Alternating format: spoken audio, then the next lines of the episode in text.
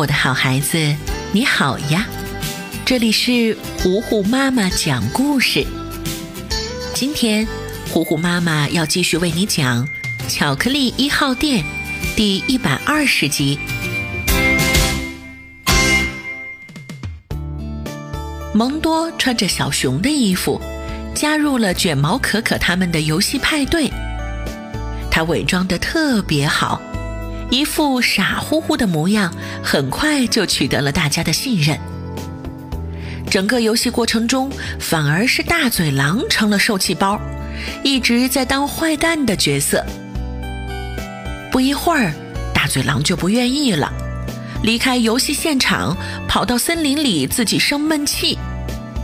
走的时候还扯坏了小熊的衣服。蒙多现在紧张的不得了。担心自己被发现，也跑掉了。剩下的可可、飞飞象、小呆，想着那两个小伙伴是闹了别扭，一会儿就好了。于是呀，谁也没去多问，继续在原地玩起了剪刀石头布的游戏。蒙多看了看身后的可可，又看了看前面的大嘴狼，离得好远好远。哈 哈这不正是我行动的好机会吗？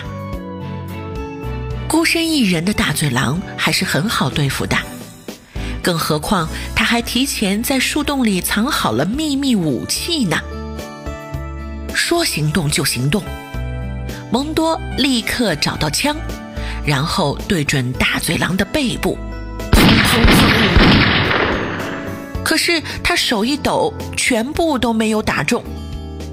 大嘴狼听到声音，回头看见小熊，很是纳闷儿：“哎，你拿着道具跟过来干嘛呀？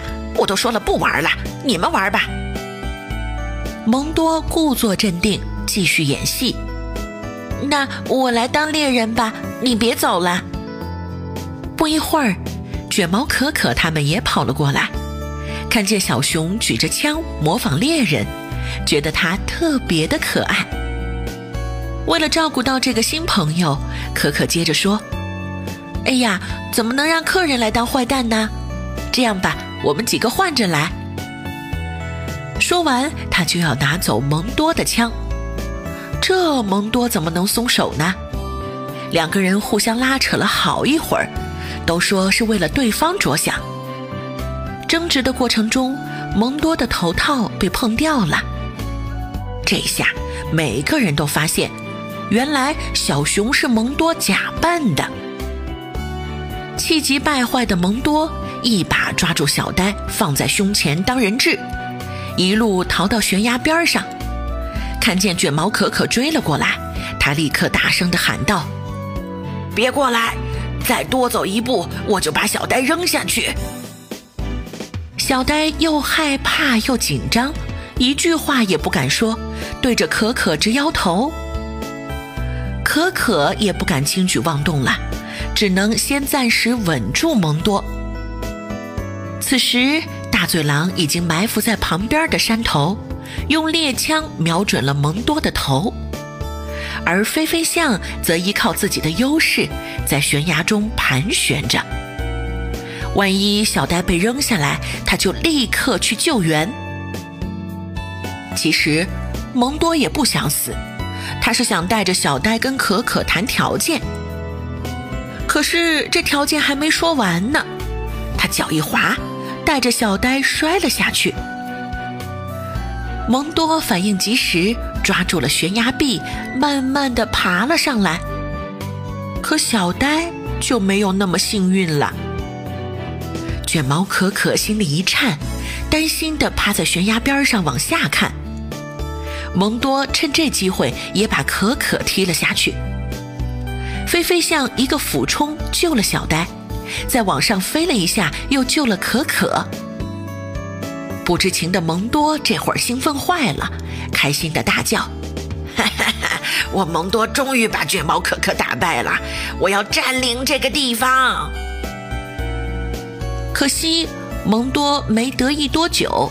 就被大嘴狼一枪打中，掉下了悬崖。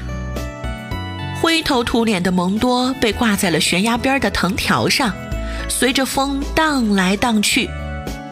没有人知道他在这儿，自然也就没有人来救他了。